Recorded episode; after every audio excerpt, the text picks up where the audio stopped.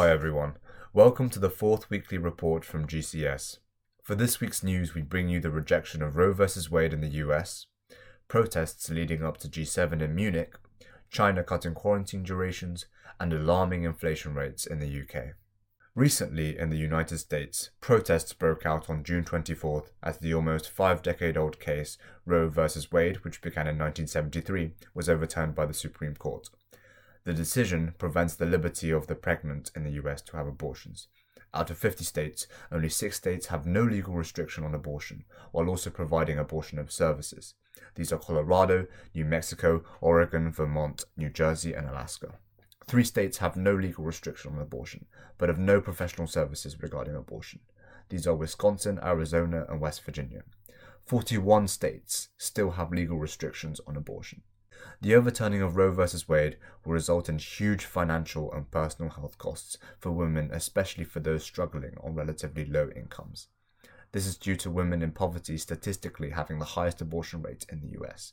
They also have the most difficulty accessing healthcare.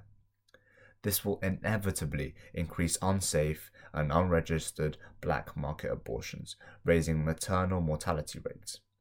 A few days after this case was overturned, a 10 year old rape victim was denied abortion in Ohio, forcing her to travel to Indiana for the abortion. The infamous case of Roe v. Wade will go down in history as a symbol of oppression to women across the globe.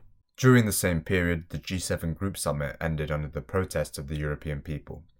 Fifteen key organizations appeared at the demonstration, including the Association for the Taxation of Financial Transactions and for Citizens Action, otherwise known as ATTAC, the World Wildlife Fund, as well as Greenpeace.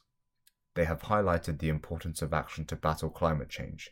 They demand that the G7 achieve the abandonment of fossil fuels and switch to renewable and clean energy by 2035 at the latest. On the 28th of June, the Chinese National Health Council issued a revised government protocol. The period of isolation was changed from 14 days in government allocated isolation plus 7 days at home to 7 days in government allocated isolation with 3 days at home, reducing the time by almost half. And finally, UK inflation has risen by 9.1% in the last 12 months, making it the highest level in 40 years. And according to the Bank of England forecasts, inflation will top 11% in October if energy costs rise again.